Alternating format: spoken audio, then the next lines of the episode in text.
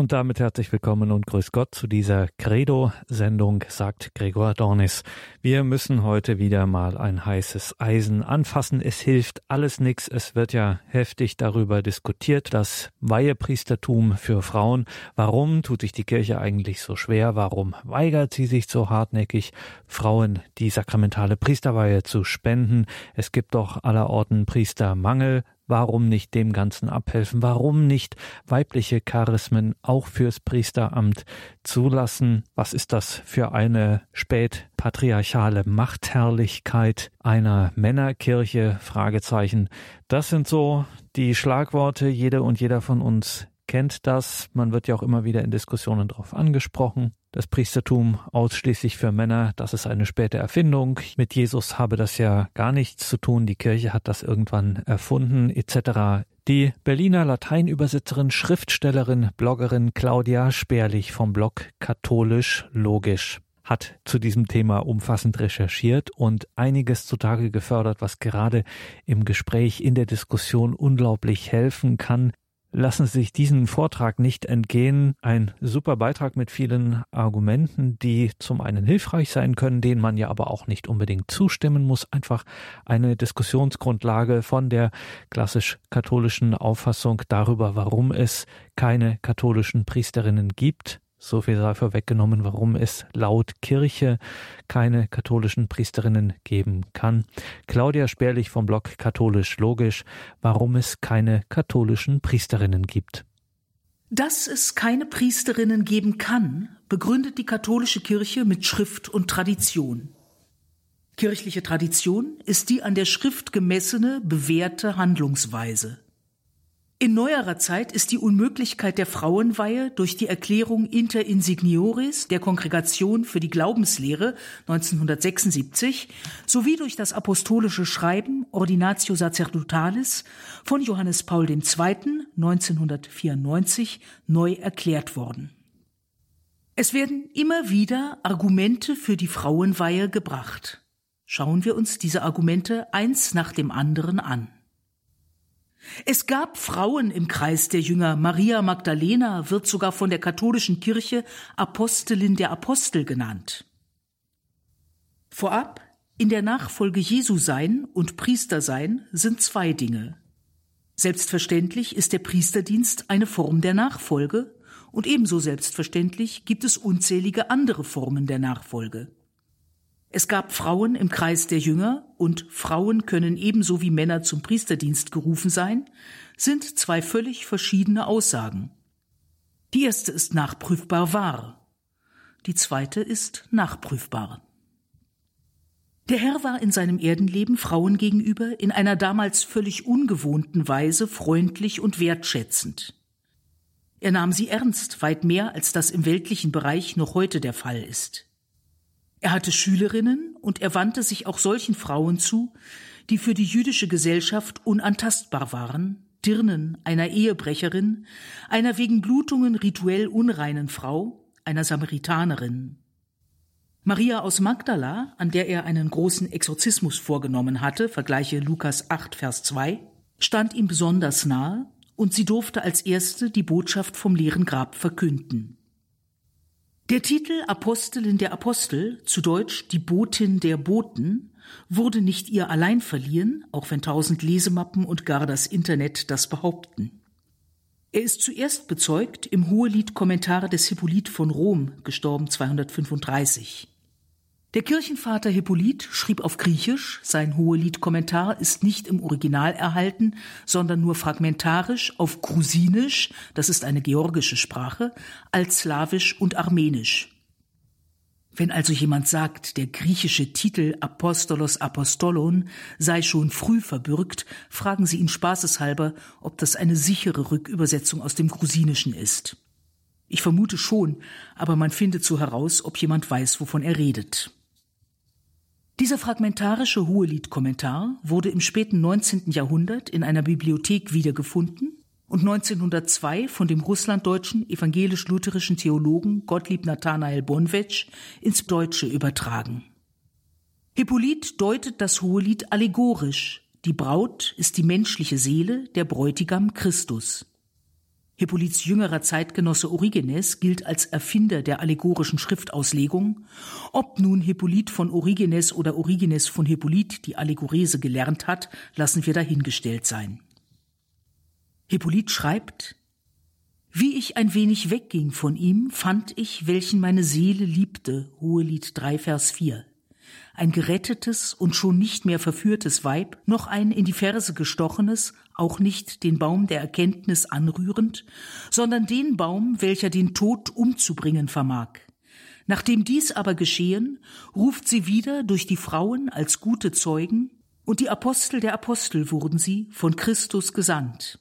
Zu welchen die Engel redeten, Geht hin und saget den Jüngern, er geht vor euch nach Galiläa aber damit sie nicht von einem Engel gesandt keinen Glauben hätten, begegnet Christus selbst sendend, damit auch Frauen Christi Apostel werden und den Mangel der alten Eva und den Ungehorsam jetzt durch das willige Gehorchen und die Untertänigkeit vollkommen ausfüllen. O der neuen Unterweisung, auch Gottes Apostel werden sie.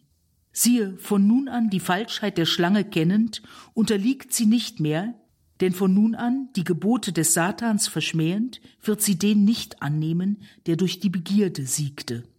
Also nicht nur Maria Magdalena, sondern alle Frauen, die am Ostermorgen das leere Grab vorfanden, nennt der Kirchenvater Apostelinnen der Apostel. Nebenbei bestätigt er mit dem Ausdruck Gottesapostel die Göttlichkeit Jesu. Allerdings handelt es sich nicht um eine Gleichsetzung mit dem Dienst der Apostel, sondern um einen Vergleich. Gleichsetzung a gleich b. Vergleich a hat Elemente von b, a ist ähnlich wie b. Die vom leeren Grab kommenden Frauen sind nicht Apostel in dem gleichen Sinne wie der Zwölferkreis, sondern sie haben einen irgendwie vergleichbaren Auftrag. Um das näher zu erläutern, schauen wir uns die Wörter Apostello, senden, Apostolos, Gesandter, Apostel und Apostolae, die Sendung, im Neuen Testament an. Bei Matthäus kommt das Wort Apostello am häufigsten vor, 22 Mal. Herodes sendet Soldaten aus, um Kinder zu töten. Ausgetriebene Dämonen bitten darum, in eine Schweineherde gesandt zu werden. Jesus sendet die Zwölf aus. Jesus ist vom Vater gesandt. Johannes ist gesandt, um ihm den Weg zu bahnen. Der Menschensohn wird seine Engel aussenden. Menschen senden nach ihren kranken Angehörigen, als Jesus in der Nähe ist. Ein Gutsbesitzer sendet Arbeiter in den Weinberg. Der Herr wird sein Reittier dem Besitzer zurücksenden. Die Frau des Pilatus sendet ihrem Mann eine wichtige Botschaft. Überall steht das Wort Apostello. Es ist also in der Bedeutung nicht stärker festgelegt als das deutsche Senden. Apostolos, also der Gesandte, ist im ursprünglichen Sinn jeder, der mit einer Botschaft betraut ist. Im Neuen Testament kommt das Wort 80 Mal vor. In der Regel ist aus dem Zusammenhang überdeutlich erkennbar, dass es sich um die Zwölf handelt. So stellt Lukas 24, 9 bis 11 klar. Und sie kehrten vom Grab zurück und berichteten das alles den Elf und allen übrigen. Es waren Maria von Magdala, Johanna und Maria, die Mutter des Jakobus, und die übrigen Frauen mit ihnen. Sie erzählten es den Aposteln, doch die Apostel hielten diese Reden für Geschwätz und glaubten ihnen nicht. Aus dieser Formulierung geht hervor, dass die Frauen am Grab nicht zum Kreis der Apostel zählen. Sie erzählen es nicht den anderen oder den übrigen Aposteln, sondern den Aposteln, die erst einmal mit Unglauben reagieren. Deshalb nennt Hippolyt sie zu Recht Apostelinnen der Apostel in dem Sinn, dass die Frau zu den Zwölfen, nein halt, den Elf, denn Judas ist tot und sein Nachfolger noch nicht gewählt, gesandt werden. Sie haben aber nicht das gleiche Apostelamt wie die Männer des verminderten Zwölferkreises. Sie sind Gesandte mit der Aufgabe, den priesterlichen Kreis der Elf zu mahnen, zu erinnern, zu unterstützen, nicht aber selbst seine Aufgaben zu übernehmen. Teresa von Avila hat das in besonderer Weise verstanden und nachvollzogen, ebenso Hildegard von Bingen. Diese beiden mahnten in ihren Briefen Geistliche bis hinauf zum Papst und blieben dem Lehramt zeitlebens treu. Ausnahmen bei den 80 Vorkommen des Wortes Apostolos sind Lukas 11, 49 bis 51. Deshalb hat auch die Weisheit Gottes gesagt, ich werde Propheten und Apostel zu ihnen senden, und sie werden einige von ihnen töten und andere verfolgen, damit das Blut aller Propheten, das seit der Erschaffung der Welt vergossen worden ist, von dieser Generation gefordert wird, vom Blut Abels bis zum Blut des Zacharias, der zwischen Altar und Tempelhaus umgebracht wurde. Ja, das sage ich euch, an dieser Generation wird es gerecht werden. Hier könnte Apostel allgemein für Gesandte stehen, wahrscheinlich bezieht es sich aber doch auf die Zwölf. Propheten kündeten im Alten Bund, das Apostelamt des Neuen Bundes ist unter anderem das Künden. Allerdings könnte man diese Stelle auch so verstehen, dass im Alten Bund auserwählte Propheten kündeten, im Neuen Bund aber die Gemeinschaft der Auserwählten Zeugnis ablegt, da ja alle Christen zum Laienapostolat berufen sind. Johannes 13, 16 Amen, Amen, ich sage euch, der Sklave ist nicht größer als sein Herr und der Abgesandte, der Apostolos, nicht größer als der, der ihn gesandt hat. Hier ist ganz allgemein von Gesandten die Rede. Die Gesandten Gottes, also alle, die irgendeine Sendung, einen Auftrag haben, also alle Christen, werden mit Sklaven des Herrn gleichgesetzt, die sich nicht größer machen dürfen, als er ist. Apostelgeschichte 14 nennt zum ersten Mal auch andere als den Zwölferkreis Apostel, nämlich Paulus und Barnabas seinen engsten Mitarbeiter. Zu Beginn des Römerbriefes nennt Paulus sich selbst Knecht Christi Jesu, berufen zum Apostel, ausgesondert das Evangelium Gottes zu verkünden. In Römer 11, 13 Apostel der Heiden. Aber schon in Apostelgeschichte 15.2 heißt es, diese beiden sollen zu den Aposteln gehen. Da sind also offenbar wieder die Zwölf gemeint, immer noch Kern und Spitze der Christengemeinde, die ein erstes Konzil einberufen. Petrus, der Erste untergleichen, entscheidet dann auch die für die Entwicklung der Kirche wichtige Frage, ob Heidenchristen beschnitten werden müssen. Es ist im Grunde die erste Entscheidung ex cathedra, auch wenn es damals noch nicht so hieß. Petri Entscheidung wird ohne Wenn und Aber akzeptiert, obwohl es hierzu heftigen Streit gegeben hatte. Dies nur nebenbei zum Papstamt. Römer 16,7 dürfte die Lieblingsstelle feministischer Exegeten sein. Grüßt Andronikus und Junia, die zu meinem Volk gehören und mit mir zusammen im Gefängnis waren. Sie ragen heraus unter den Aposteln und haben sich schon vor mir zu Christus bekannt. Junia oder Junias? Im Original steht der Akkusativ Junian, was frühere Übersetzer von einem Junias abgeleitet haben. Grammatisch möglich, praktisch nicht. Der Name Junias ist in der antiken Literatur nicht nachweisbar. Allenfalls könnte es eine Kurzform für Junianus sein, der Name taucht aber auch erst in frühchristlicher Zeit auf. Sie ragen heraus unter den Aposteln. Ist das nicht eindeutig? Aspasaste Andronikon kai Junian tu syngenes mu kai synaichmalotus mu, heutine sei sin epismoi entois apostolois, hoi kai proemu gegonan en Christo. Möglichst wörtlich, Grüßt Andronikos und Junia, meine Verwandten, die zu meinem Volk gehören, ist in der Umgebung des Paulus eine mögliche Bedeutung, und Mitgefangenen. Diese sind bekannt bei den Aposteln und sie waren schon vor mir in Christus. Da hätten wir also einen Mann und eine Frau, beide schon lange Christen, beide vielleicht Verwandte des Paulus, jedenfalls Judenchristen, beide sind oder waren als Christen in Gefangenschaft herausragend unter oder bekannt bei den Aposteln? Epismos hat eine ganze Spannbreite von Bedeutungen, bekannt, berühmt, hervorragend, ja sogar berüchtigt.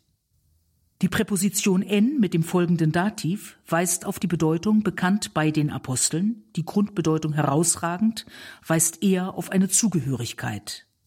Andererseits steht üblicherweise bei der Angabe einer Zugehörigkeit eigentlich nicht n plus Dativ, sondern ek plus Akkusativ. Und Paulus war gut in Grammatik. Es gibt zwar auch Belege für n plus Dativ, die deutlich von einer Zugehörigkeit sprechen. Auch schreibt Johannes Chrysostomus, Bischof von Konstantinopel, gestorben 407, in seinem Kommentar zum Römerbrief, wie groß ist die Tugend dieser Frau, dass sie würdig gewesen ist, Apostel genannt zu werden. Aber Paulus hat Junia, ob er sie nun bekannt oder herausragend nennt, eine apostelgleiche Persönlichkeit zugeschrieben, nicht mehr und nicht weniger. Es handelt sich um einen Vergleich, nicht um eine Gleichsetzung. Dass sie an keiner anderen Stelle genannt wird, macht ein Apostelamt im engeren Sinne bei ihr ebenso unwahrscheinlich wie bei Andronikos. Für diese Annahme spricht auch, dass keine andere Frau von einem biblischen Autor als Apostel bezeichnet wird. Schließlich kommt Apostolä, die Sendung, im Neuen Testament viermal vor und jedes Mal im Sinne von Apostelamt. Apostelgeschichte 1.25 im Zusammenhang mit der Wahl des Matthias, Römer 1.5 bezogen auf Paulus und die Zwölf, 1 Korinther 9.2 bezogen auf Paulus, Galater 2.8 bezogen auf Petrus und Paulus. Die Zwölf sind Apostel, also Boten des Evangeliums.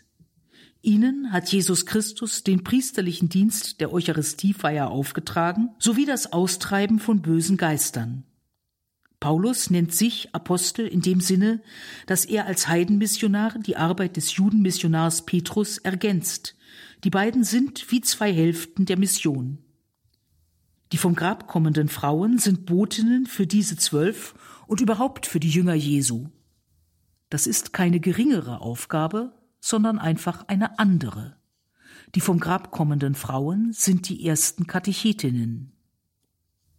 Hieronymus schreibt im Vorwort zu seinem Zephania-Kommentar nach einer langen Aufzählung bedeutender Frauen im Alten und Neuen Testament sowie in heidnischen Schriften einen besonderen Grund hierfür, nämlich dass der auferstandene Herr zuerst Frauen erschienen ist und diese zu Apostelinnen der Apostel wurden, damit die Männer erröteten darüber, den nicht zu suchen, den das schwächere Geschlecht schon gefunden hatte.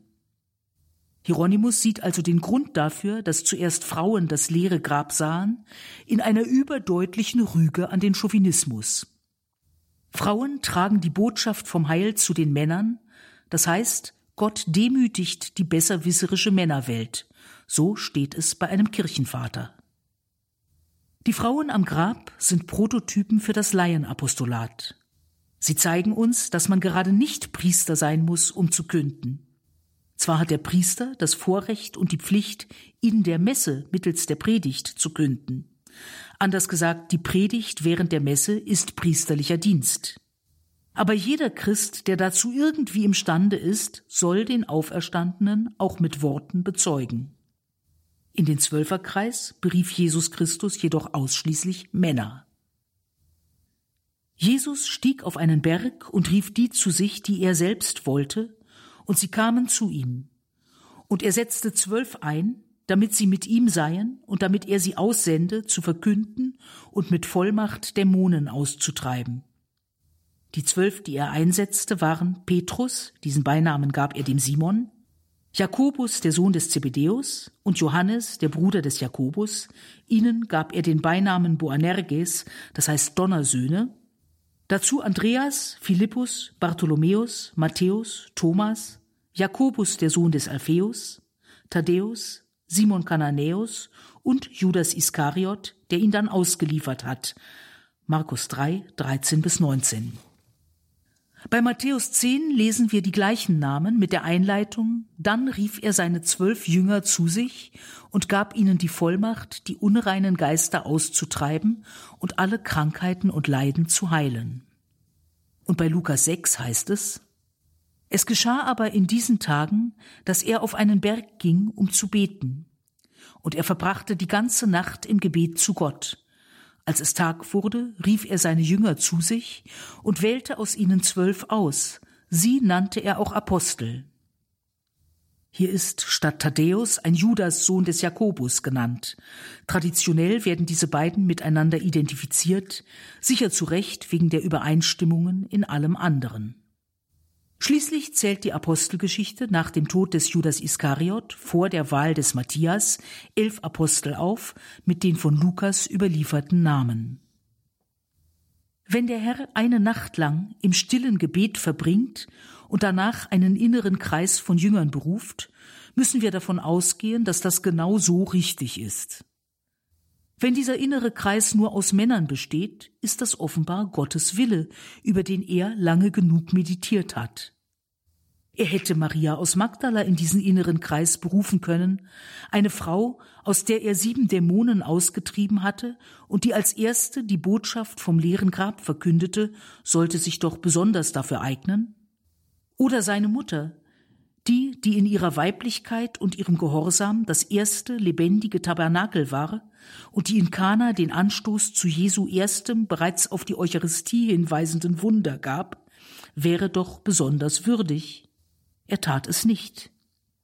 Das ist ein starkes Argument dafür, dass er Frauen generell zu anderen als priesterlichen Aufgaben will. Als Laien sollen sie ebenso wie Männer im Laienapostolat aktiv sein, also überzeugt und überzeugend Christen sein. Als geweihte Jungfrauen, geweihte Witwen oder Ordensschwestern repräsentieren sie die Kirche, die Braut Christi. Das kann kein Mann. Eucharistie feiern, in der Messe Christus repräsentieren und verkünden, Dämonen austreiben, ist Aufgabe von hierzu bestimmten Männern. Der Priester handelt am Altar in persona Christi, und dazu muss er ein Mann sein. Jesus Christus ist wahrer Mensch und wahrer Gott, das heißt auch, sein Menschsein ist ganz und gar wahrhaftig. Er ist als Knabe in die Welt gekommen, ist in seiner Menschennatur zum Mann gereift und als Mann für alle Menschen gestorben. Eine Frau kann ihm folgen, ihm nacheifern, ihm an Klugheit, Frömmigkeit und Heldenmut gleichen, aber nicht ihn repräsentieren. Der Versuch wäre eine Travestie und damit das Ende der echten Nachfolge. Der Auferstandene offenbart sich am See von Tiberias sieben Männern, namentlich aufgezählt, und keiner Frau. Simon Petrus, Thomas genannt Didymus, Nathanael aus Kana in Galiläa, die Söhne des Zebedeus und zwei andere von seinen Jüngern waren zusammen, so steht's bei Johannes 21, 2. Eben dort ruft er Petrus in seine Nachfolge, ausgerechnet Petrus, der ihn erst mit der Waffe verteidigen wollte und ihn dann verleugnete. Hätte er nicht die immer treue Magdalena erwählen können? Hat er aber nicht gewollt. Petrus hat seine Feigheit bitterlich bereut. Jesus gibt ihm eine Buße auf. Der, der dreimal behauptet hat, Jesus nicht zu kennen, muss nun dreimal sagen, dass er Jesus liebt. Danach wird er zum ersten Papst, und da redet mir bitte kein historisch kritischer Exeget drein.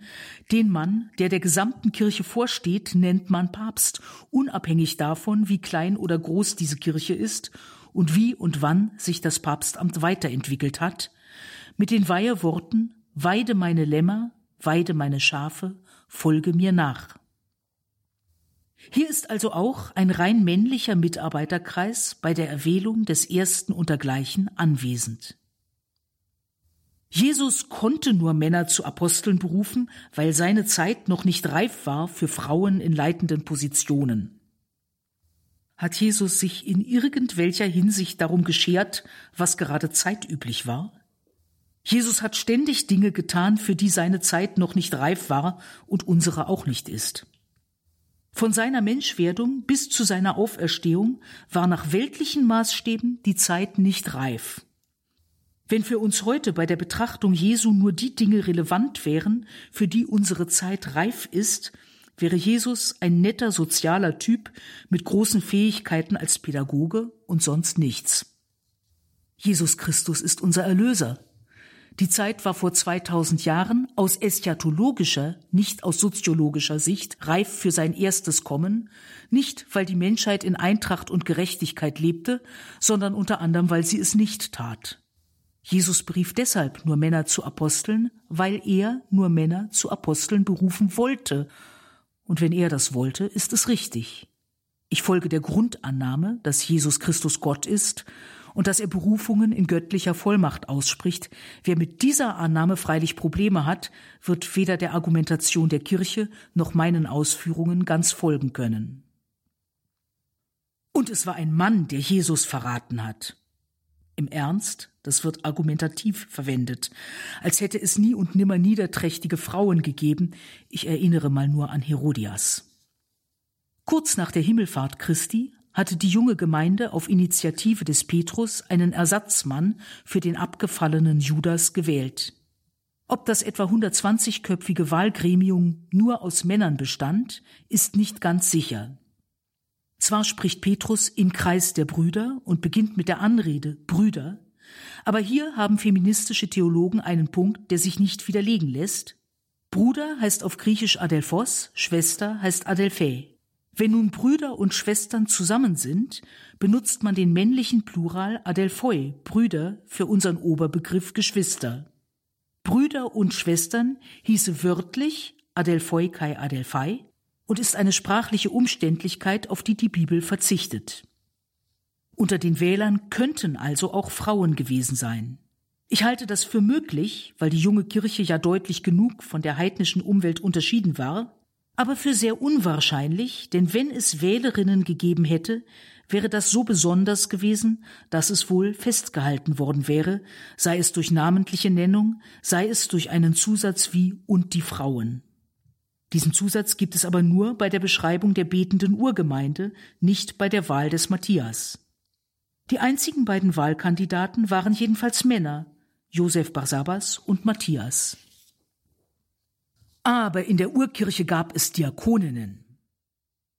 Paulus schreibt im Römerbrief 16, 1 bis 2, Ich empfehle euch unsere Schwester Phoebe, die auch Dienerin der Gemeinde von Kenchrea ist. Nehmt sie im Namen des Herrn auf, wie es Heilige tun sollen, und steht ihr in jeder Sache bei, in der sie euch braucht, denn für viele war sie ein Beistand, auch für mich selbst. Dienerin heißt es in der Einheitsübersetzung, im Original steht da Diakonos. Die junge Kirche beruft zur Lösung eines innerkirchlichen sozialen Problems einen siebener Kreis von Diakonen, und wieder sind es alles Männer, die durch Handauflegung von den zwölf Aposteln geweiht werden. Apostelgeschichte 6, 1 bis 6. In diesen Tagen, als die Zahl der Jünger zunahm, begehrten die Hellenisten gegen die Hebräer auf, weil ihre Witwen bei der täglichen Versorgung übersehen wurden.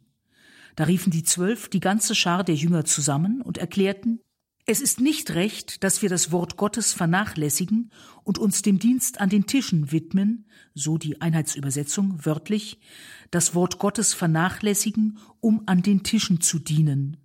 Brüder, wählt aus eurer Mitte sieben Männer von gutem Ruf und voll Geist und Weisheit.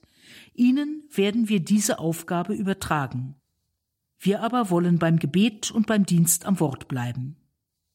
Der Vorschlag fand den Beifall der ganzen Gemeinde, und sie wählten Stephanus, einen Mann erfüllt von Glauben und Heiligem Geist, ferner Philippus und Prochorus, Nikanor und Timon, Parmenas und Nikolaus, einen Proselyten aus Antiochia. Sie ließen sie vor die Apostel hintreten, und diese legten ihnen unter Gebet die Hände auf. Dem Zwölferkreis obliegt also der Dienst am Wort, die Verkündigung, die Lehre und offenbar auch das Weiheramt. Sie weihen durch Handauflegung einen Siebenerkreis von Männern zu Diakonen, deren Aufgabe der Dienst an den Tischen, also soziale Fürsorge in der Gemeinde ist. Auch Phoebe wird als Diakonos bezeichnet. Nur heißt das in der ersten Bedeutung schlicht Diener. Die Kirche hat das Weiheramt des Dieners, des Diakonos, eingeführt. Aber darüber hinaus versteht die Kirche das Leben jedes Christen als Dienst. Das heißt, jeder Christ soll Diener sein, aber nicht jeder ist ein zu dem besonderen Dienst der Diakone geweihter Diener. Phoebe war zweifellos eine hilfsbereite und tüchtige Frau, die Paulus und vielen anderen Christen gedient hat.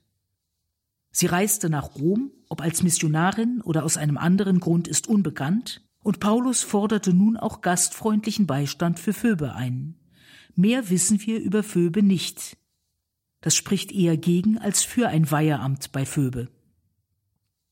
Gegenargument, aber im Zwölferkreis sind auch einige, die nur einmal erwähnt werden. Ja, Bartholomäus, Jakobus Sohn des Alpheus, Judas Thaddäus, Simon der Zelot. Wenn wir die frühchristliche Überlieferung außer Acht lassen, warum auch immer wir das tun sollten, haben wir außer den Apostellisten keine gesicherte Nachricht über diese vier. Genauer gesagt, sie werden im Zusammenhang mit der Wahl der Zwölf und dann noch einmal als Mitglieder der versammelten Urgemeinde in Apostelgeschichte 1.13 erwähnt. Es wird aber immer wieder von den Zwölf gesprochen. Das heißt, dem Zwölferkreis wird eine besondere Bedeutung zugeschrieben und damit selbstverständlich jedem, der dazugehört. Wir haben die gesicherte Nachricht, dass der Herr sie in den Zwölferkreis berufen hat. Langt doch, oder? Zurück zu der Diakonin Phoebe. Die Wörter Diakonos, Diener, Diakoneo, dienen und Diakonia, Dienst, kommen im Neuen Testament in verschiedenen Zusammenhängen vor. Zweimal ist ganz neutral von Dienern die Rede, bei der Hochzeit in Kana und im Gleichnis von den Hochzeitsgästen. Jesus fordert immer wieder zum Dienst nach seinem Beispiel auf. Der Größte von euch soll euer Diener sein. Wer der Erste sein will, soll der Letzte von allen und der Diener aller sein. Wer bei euch groß sein will, der soll euer Diener sein. Die Wichtigkeit des Dienens unterstreicht er auch in Johannes 12, 26. Wenn einer mir dienen will, folge er mir nach, und wo ich bin, dort wird auch mein Diener sein. Wenn einer mir dient, wird der Vater ihn ehren, sowie in Römer 15,8 Christus ist um der Wahrhaftigkeit Gottes willen Diakonos der Beschnittenen geworden, um die Verheißungen an die Väter zu bestätigen. Dienen ist also Nachfolge und Nachahmung Christi, und hier sind Priester einerseits in der gleichen Situation wie alle Christen, andererseits wird von ihnen ein besonders beispielhaftes Christenleben erwartet.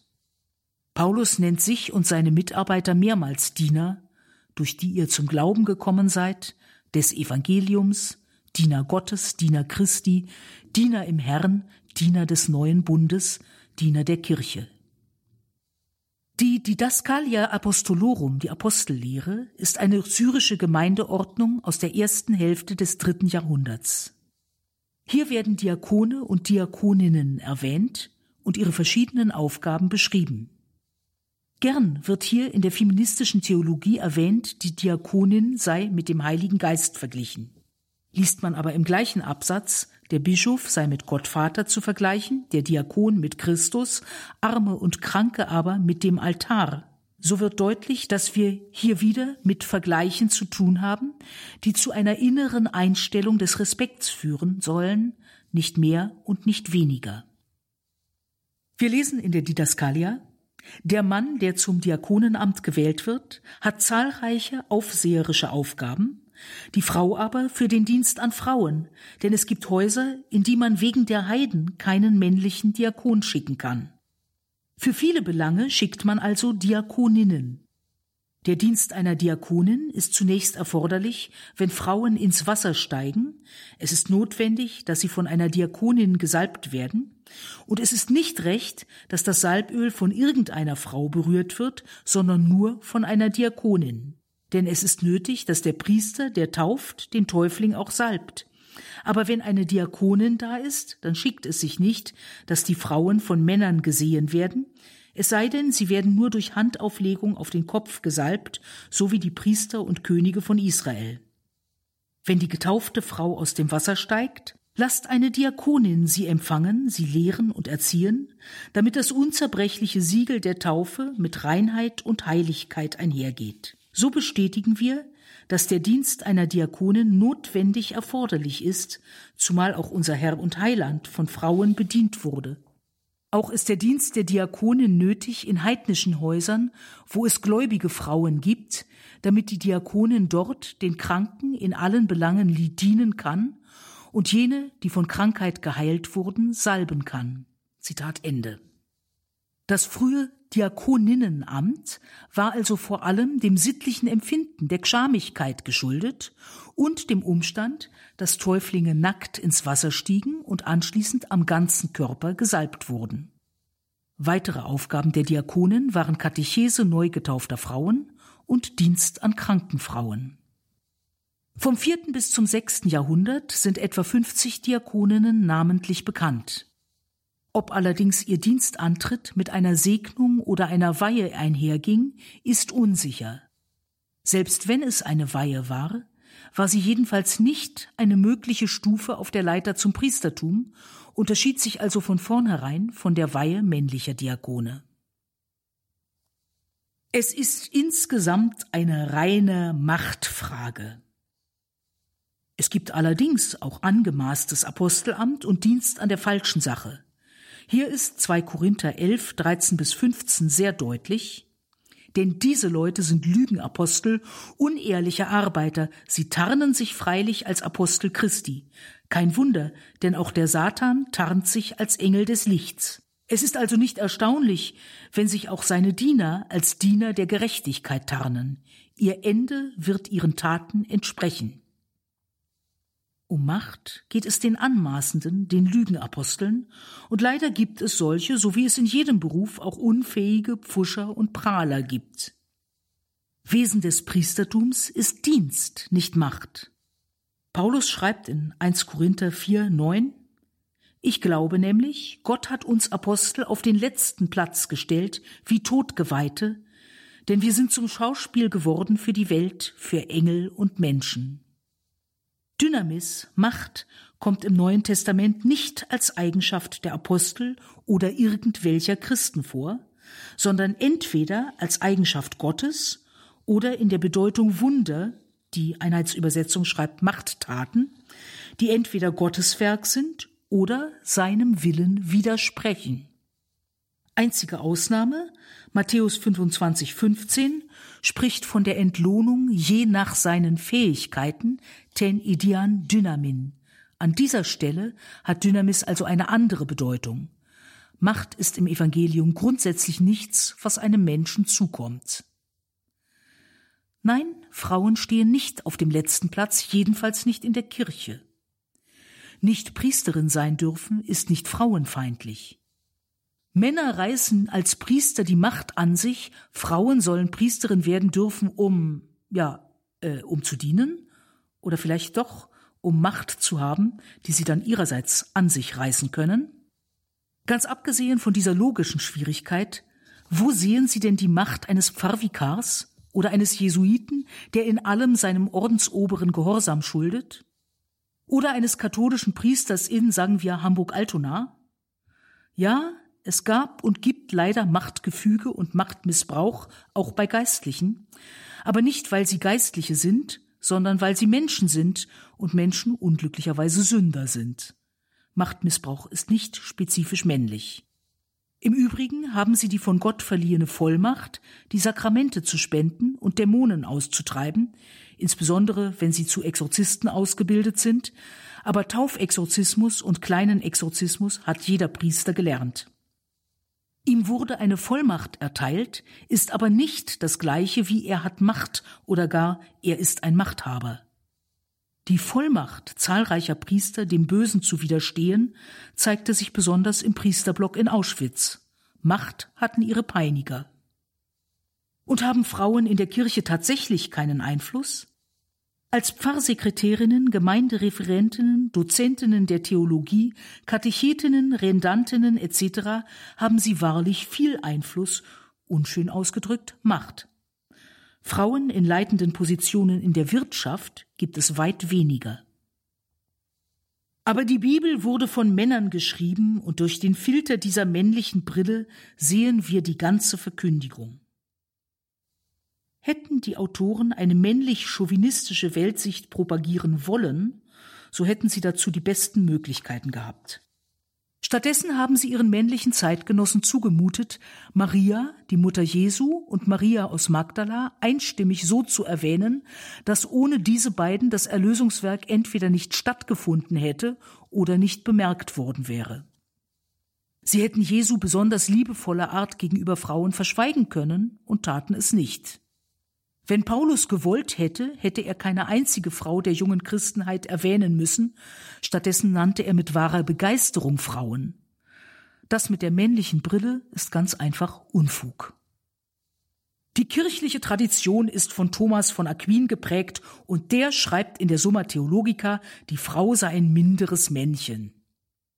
Ach ja, schreibt er das. Nein.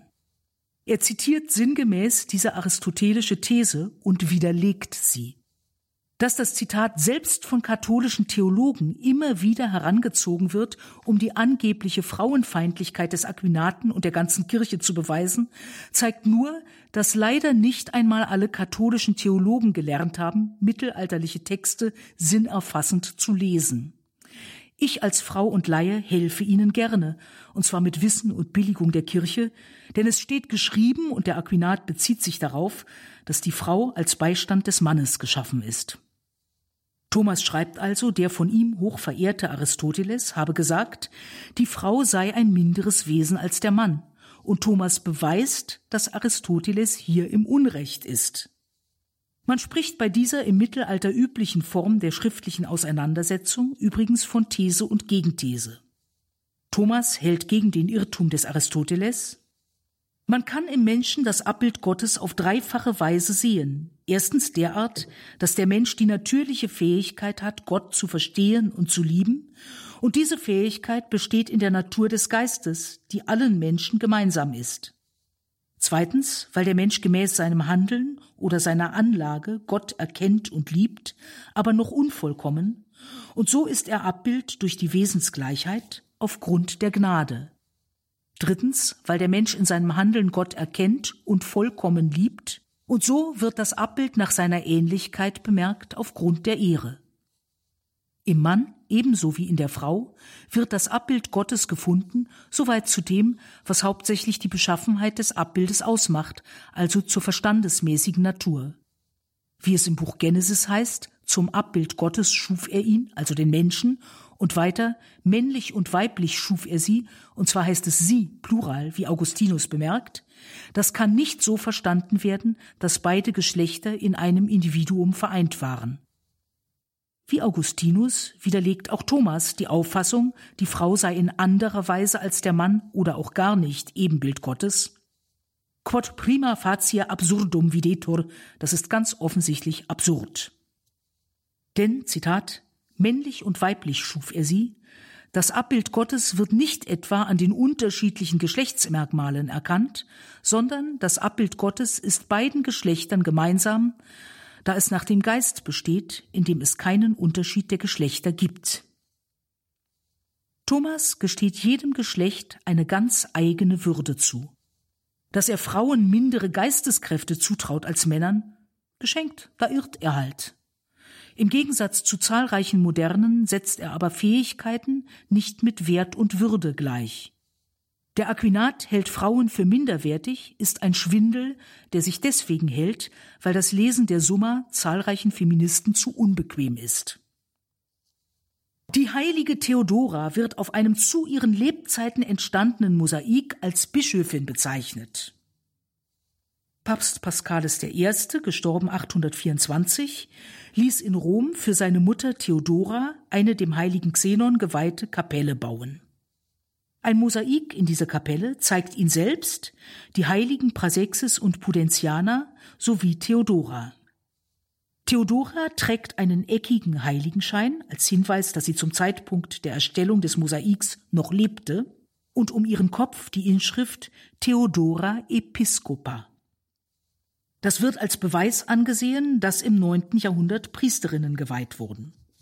Der Schriftzug meint wohl, dies ist die Mutter des Episkopus von Rom, ist also ein Hinweis auf den Papst und als Ehrenzeichen zu verstehen. Die Annahme, es gebe einen einzigen Hinweis auf eine Bischöfin und absolut keinen auf irgendeine andere katholische Priesterin, ist nicht besonders durchdacht. Aber es hat schon eine Päpstin gegeben.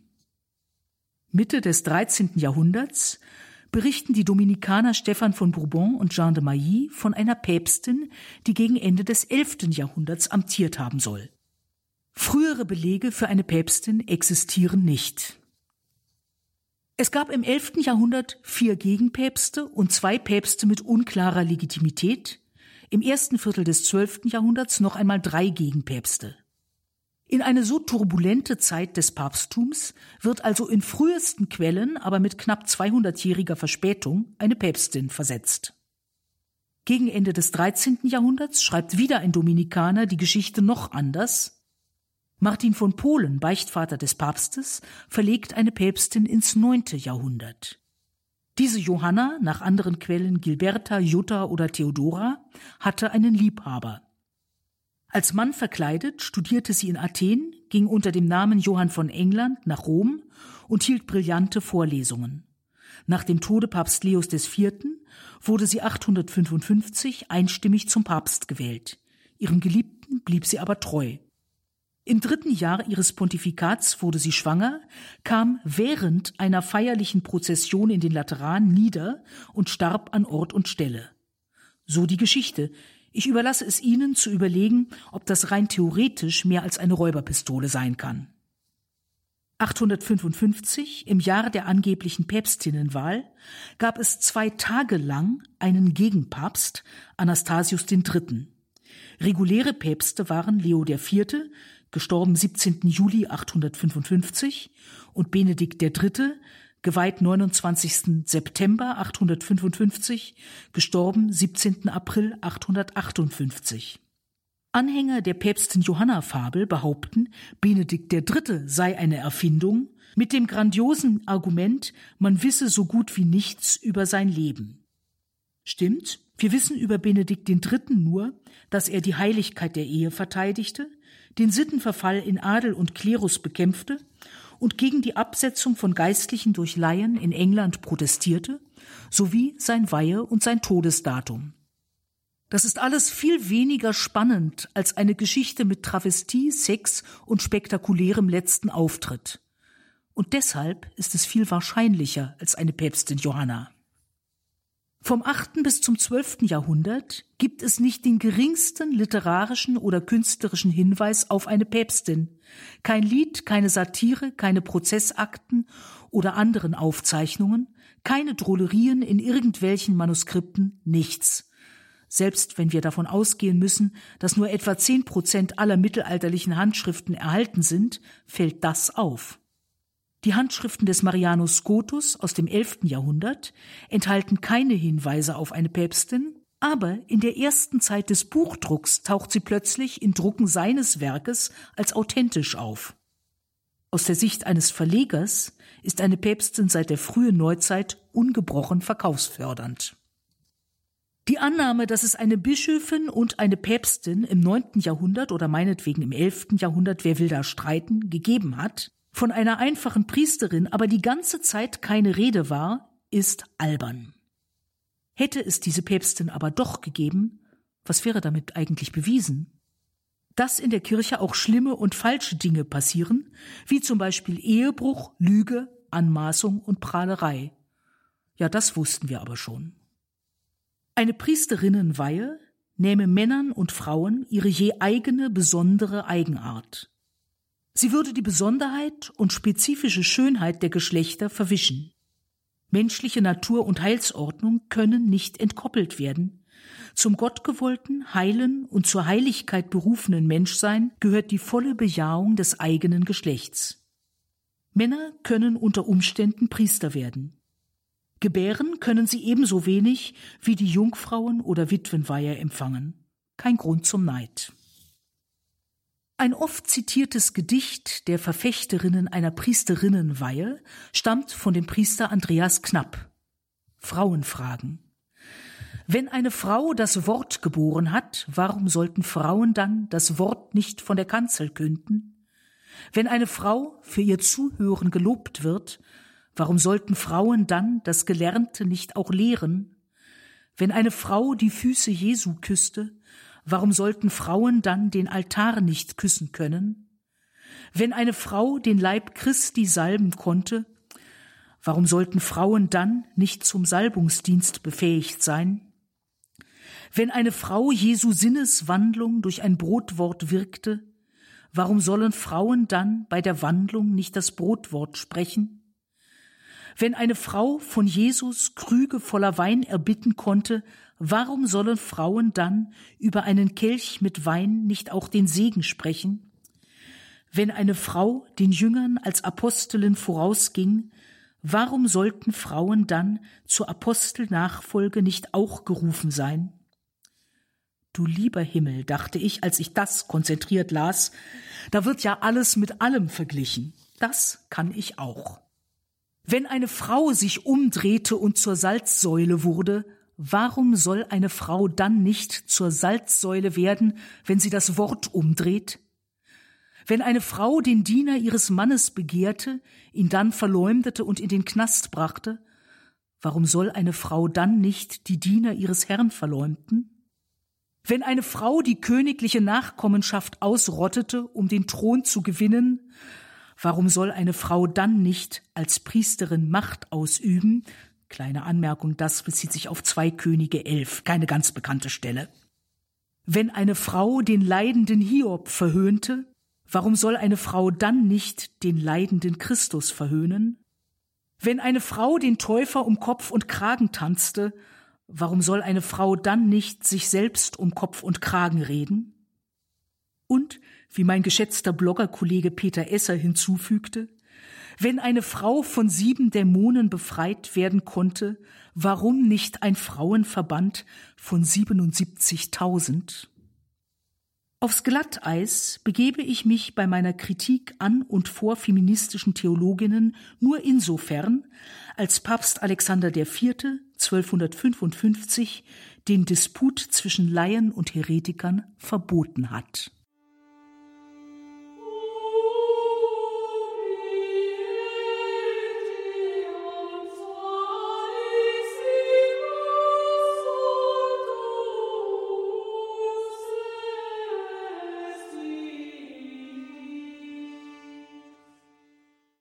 In der heutigen Credo-Sendung hörten Sie Claudia Sperlich mit Auseinandersetzungen mit der Diskussion von den gängigen Argumenten für die sakramentale Priesterweihe, auch für Frauen, die ja in unseren Tagen so heftig diskutiert wird. Claudia Sperlich hat sich mit diesen einzelnen Argumenten auseinandergesetzt und das waren sehr viele heute. Das war ein sehr umfangreicher, informativer und dichter Vortrag. Deswegen an der Stelle umso mehr der Hinweis auf unseren CD-Dienst beziehungsweise unsere Mediathek in der Radio Horeb App und auch klassisch auf horeb.org kann man das nachhören, downloaden, weitergeben, darüber nachdenken und das vielleicht auch mitnehmen in eine Diskussion, in die man verwickelt wird. Wenn Sie dann schon in der Horeb-App sind oder auf horeb.org, versäumen Sie nicht auch in die Details zu dieser Sendung zu schauen. Da haben wir natürlich den Blog von Claudia Sperlich nochmal eigens verlinkt, katholisch logisch und auch auf eine Bücherliste. Claudia Sperlich ist eine vielseitige und bemerkenswerte katholische Schriftstellerin.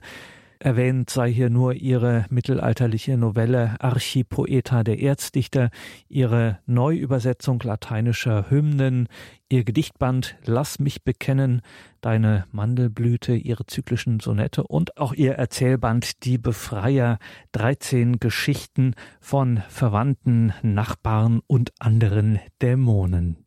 Und damit geht die Credo-Sendung auch zu Ende. Danke Ihnen allen fürs Dabeisein. Jetzt um 21.30 Uhr gibt es die Reihe Nachgehört. Danach um 21.40 Uhr beten wir die Komplett, das Nachtgebet der Kirche. Ihnen allen danke für Ihre Verbundenheit, für Ihr Gebet und Ihre Spende. Einen gesegneten Abend und eine behütete Nacht wünscht Ihr Gregor Dornis.